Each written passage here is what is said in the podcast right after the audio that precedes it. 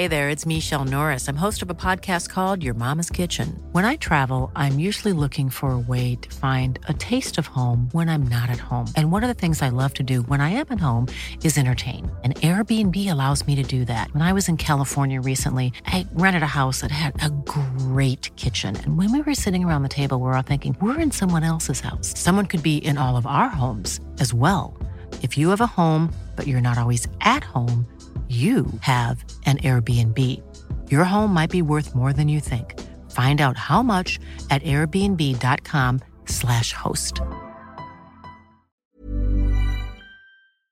Today, we've got a great malicious compliance story of when somebody was told to work when they're not even on the clock. We'll get into that in a bit, but first, calling me on a day off? Cha-ching. This happened well over a year ago, but as a unionized employee, I get every third Friday off. On my day off, I'm playing some video games and get a text from the boss. I know it's your day off, but. Whatever, that's easy to ignore. But then I get a second text, and after I ignore that, I get a call. They say, I know it's your day off, but our phones are down. I say, no worries, I'll handle it. We hang up and I call our phone provider. I'm the IT and the contact there, and this isn't my first call ever to them, so I literally have their service department saved in my phone. I call, I register the problem, and they say they'll look into it. I provide them my boss's name and extension, and to call him when it's fixed. I then call my boss back and let him know that they'll call him ASAP. But now for the malicious compliance bit.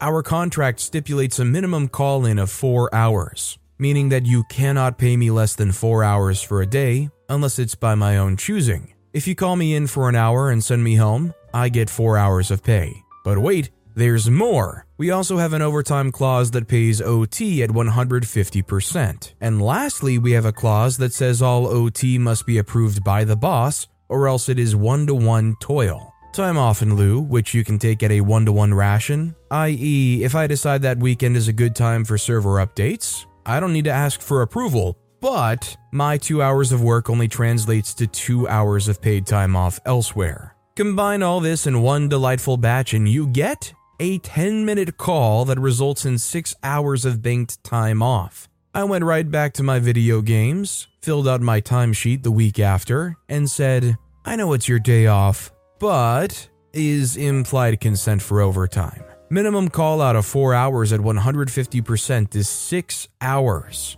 Almost an entire day off with pay in exchange for a 10 minute call? Thank you very much. Bonus, Guess who has two thumbs and has since then never been called on his day off? This unionized guy. Hint, get unionized, fight back. Stories and experiences like this make me confused why any worker would be against a union. Don't get me wrong, I mean, there can be situations where unions are controlled or propagated by somebody who has less than positive ideas in mind for the workers themselves. Some people do use it to go against the workers, but in most cases, it's there to fight for your benefit. Also, hi, I'm Steven, and if you guys enjoy awesome stories of malicious compliance, why not hit those like and subscribe buttons down below? That said, our next story is I made a commitment to be here. When I was in school, I was a band kid. This story takes place my sophomore year. For some context, my high schools merged at the end of my freshman year. At the beginning of the new school year, we had a new director. I'll name him Mr. Johnson.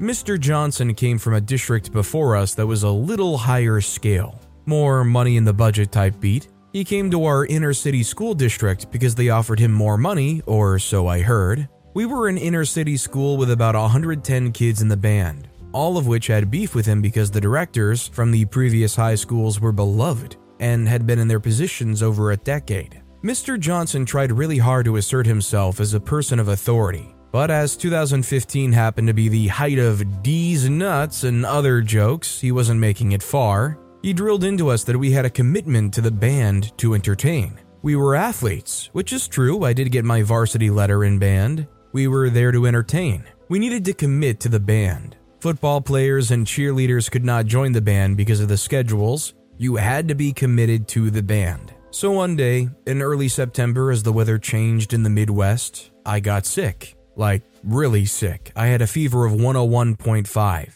The day before at practice, Mr. Johnson went in on us being committed to the band and memorizing our music and yada yada. Cue malicious compliance. So, after careful thought, I went to band even though I missed school. I went to his office before he blew the whistle and let him know that I had a fever and was feeling sick, and if I fell out of formation, that would be why. He looked me up and down and went, If you're sick, then why did you come to practice?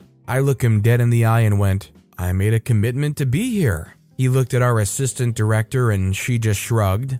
That day during practice, about 15 of us fell out during rehearsal on the field. A bunch of us had gotten sick after being in such close quarters for so long. He stopped with the commitment bit after that. He's still the director at the school, he's lightened up on the kids quite a bit, and the band has sounded the best it's been in a very long time. Some of these people in these positions in schools don't understand how much pressure some kids may be under, or maybe in situations like this may not be aware that they are those pressures in those kids' lives. I just feel bad for any of the kids that might go home to a less than perfect home life and then have to turn around and go back to band practice with somebody who's willing to breathe down your neck and be like, Why aren't you here every single day doing every single thing you can? Why can't you give more of yourself? You need to give everything to band. It's a commitment. Small details are big surfaces, tight corners are odd shapes, flat, rounded, textured, or tall. Whatever your next project, there's a spray paint pattern that's just right. Because Rust new Custom Spray 5 in 1 gives you control with five different spray patterns. So you can tackle nooks, crannies, edges, and curves without worrying about drips, runs, uneven coverage, or anything else. Custom Spray 5 in 1.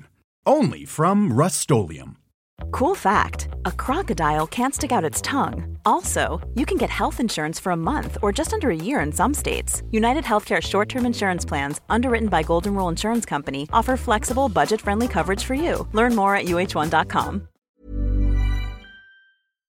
This next story is Software developer did what I was told. I worked at a pipeline company that supported hundreds of clients Part of the mission was gathering information from internal sources and creating client specific reports, which were required to be available at the start of their business day by web. Once, when the site's team lead was on vacation, the offsite manager asked me to provide a design change, which included providing downloadable PDF reports as well as several other changes. Up to this point, this company had not been utilizing my software engineering skills, I was just maintaining their existing software product as a programmer. I was excited to show them what I was truly capable of producing. I put in over 60 hours that week researching the requirements, the customer usage patterns, hardware resources required, development plan, including staged implementation, all that's needed for creating a great design document, and it was a great design document. When the site team lead returned from vacation, he went ballistic claiming that the design was trash and totally useless. He then sketched out a plan that poorly covered about 25% of the requirements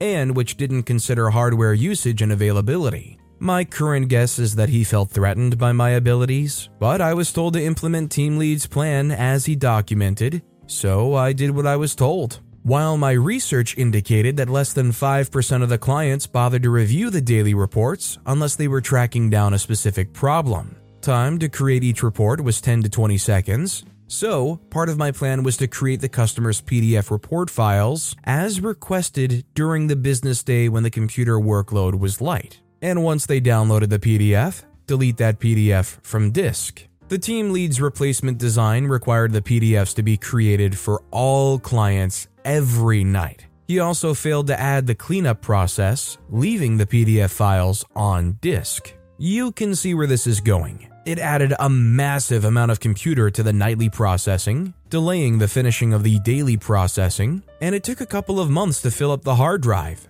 But the team lead said my design was trash and I should do what I was told. I never offered any solutions to that company again. I just did what I was told. When the hard drive fills up, not my problem. If the nightly processing could not be completed in time, not my problem. Nowadays, we would call this quiet quit. Edit Several people have asked about the outcome. First, when the hard drive filled up, I was blamed. The team lead even made a big deal about how could a programmer create files and not have the delete process. I didn't bother pointing out that that was his plan. Second, they moved my project servers to a server farm, private cloud, with allocated CPU allotment. They base the allotment on measuring the usage over a month and dividing by 30, without looking at the fact that 90% of the processing was consumed between midnight and 4 a.m. When the project's processing overran the allotted time limits, they questioned me about changes. I pointed out that their server farm project lead based the expected usage inaccurately, since he was best buds with a second line manager, so my name was added to the hit list. The good news is that when the company decided on layoffs, they got me, the manager, and the second line manager and the server farm project lead. The team lead's comment about me leaving was, What am I going to do now? They actually expected him to do work after their layoffs. Can you imagine wiggling yourself into a job where you find out you can get by without actually knowing you're doing any of the stuff? And then finding out all the people that picked up the slack for you that you hid behind are all of a sudden gone and you're expected to just take the controls. It's like finding out the radio is dead and gone and the pilot and the co pilot have parachuted out a while back. You're the flight attendant who didn't do anything and just got by by sitting in that seat up front. Now you're at the controls. Good luck. Our next story is not overtime without manager approval. Okay. It was mid May 2002. If that seems oddly specific, it'll be clear soon. I, male 22, was working for a certain US wall and or mart based retail chain with a smiley face for a logo at the time. I was a sales associate who worked evening shift. In retail, they are very clear about not being late, so I always clocked in 5 to 10 minutes early. And you can't go home until the manager gives the say so, as we had to clean up the store after close. Add in that hour long lunches are too long, and I'd often take 40 minutes and then clock back in. This led to my working 9 to 10 hour shifts when only scheduled for 8. Planning for your next trip? Elevate your travel style with Quince. Quince has all the jet setting essentials you'll want for your next getaway, like European linen, premium luggage options, buttery soft Italian leather bags, and so much more. And is all priced at 50 to 80% less than similar brands. Plus, Quince only works with factories that use safe and ethical manufacturing practices. Pack your bags with high-quality essentials you'll be wearing for vacations to come with Quince. Go to quince.com/pack for free shipping and 365-day returns.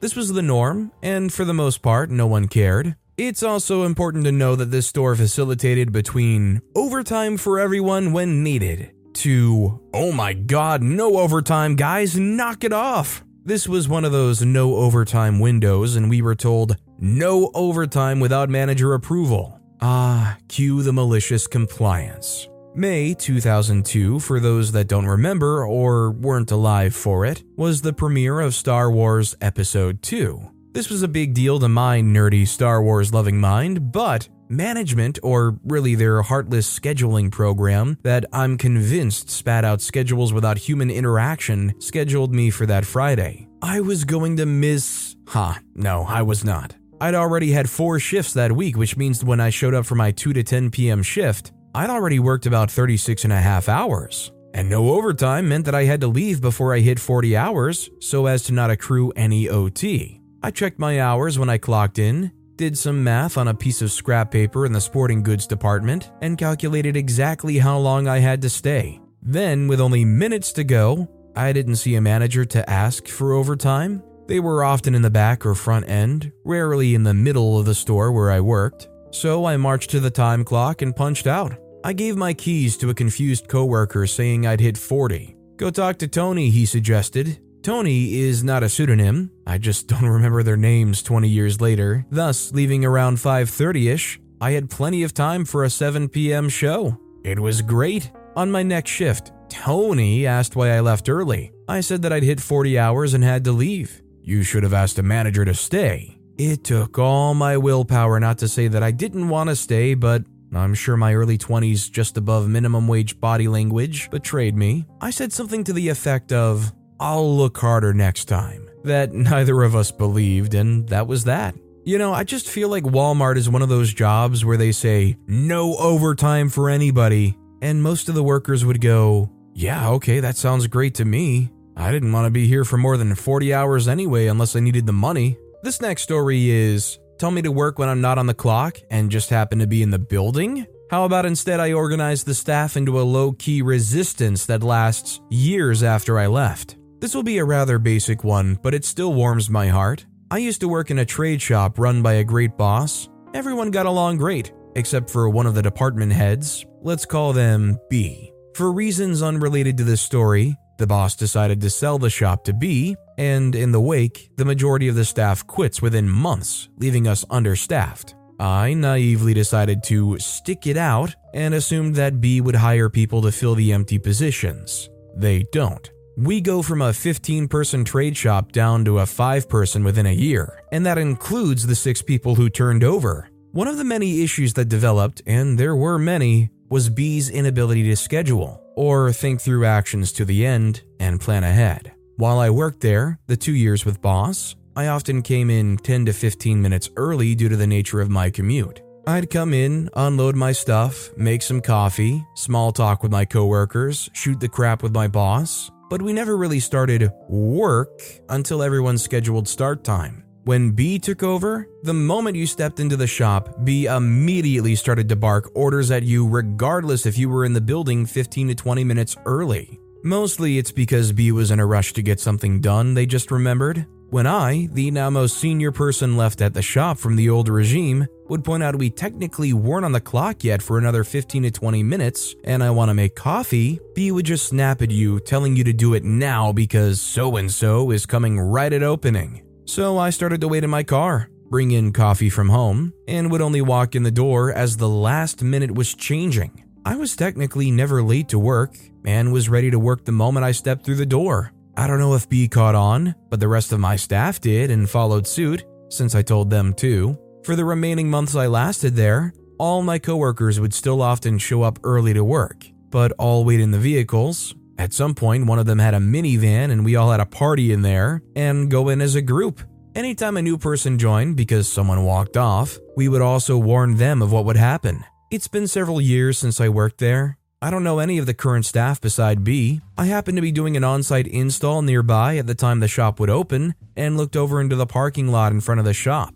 Like clockwork, a minute before the shop was scheduled to open, about six people got out of their vehicles and headed in. I may not work there, but it's nice to see my resistance still exists. I mean, although OP pioneered this, I think it's still a natural behavior to eventually occur when your boss is somebody who, if you show up early, is still going to expect you to work that time. I mean, if OP wasn't the first to have done this, there certainly would have been a number of people after OP that would have in their place. But with that being said, that's all the time we have for today. Now, if you want to hear another awesome malicious compliance story, check out that video on the left. Or if you missed my latest video, check out that video on the right. That said, I'll see you all next time with some more stories.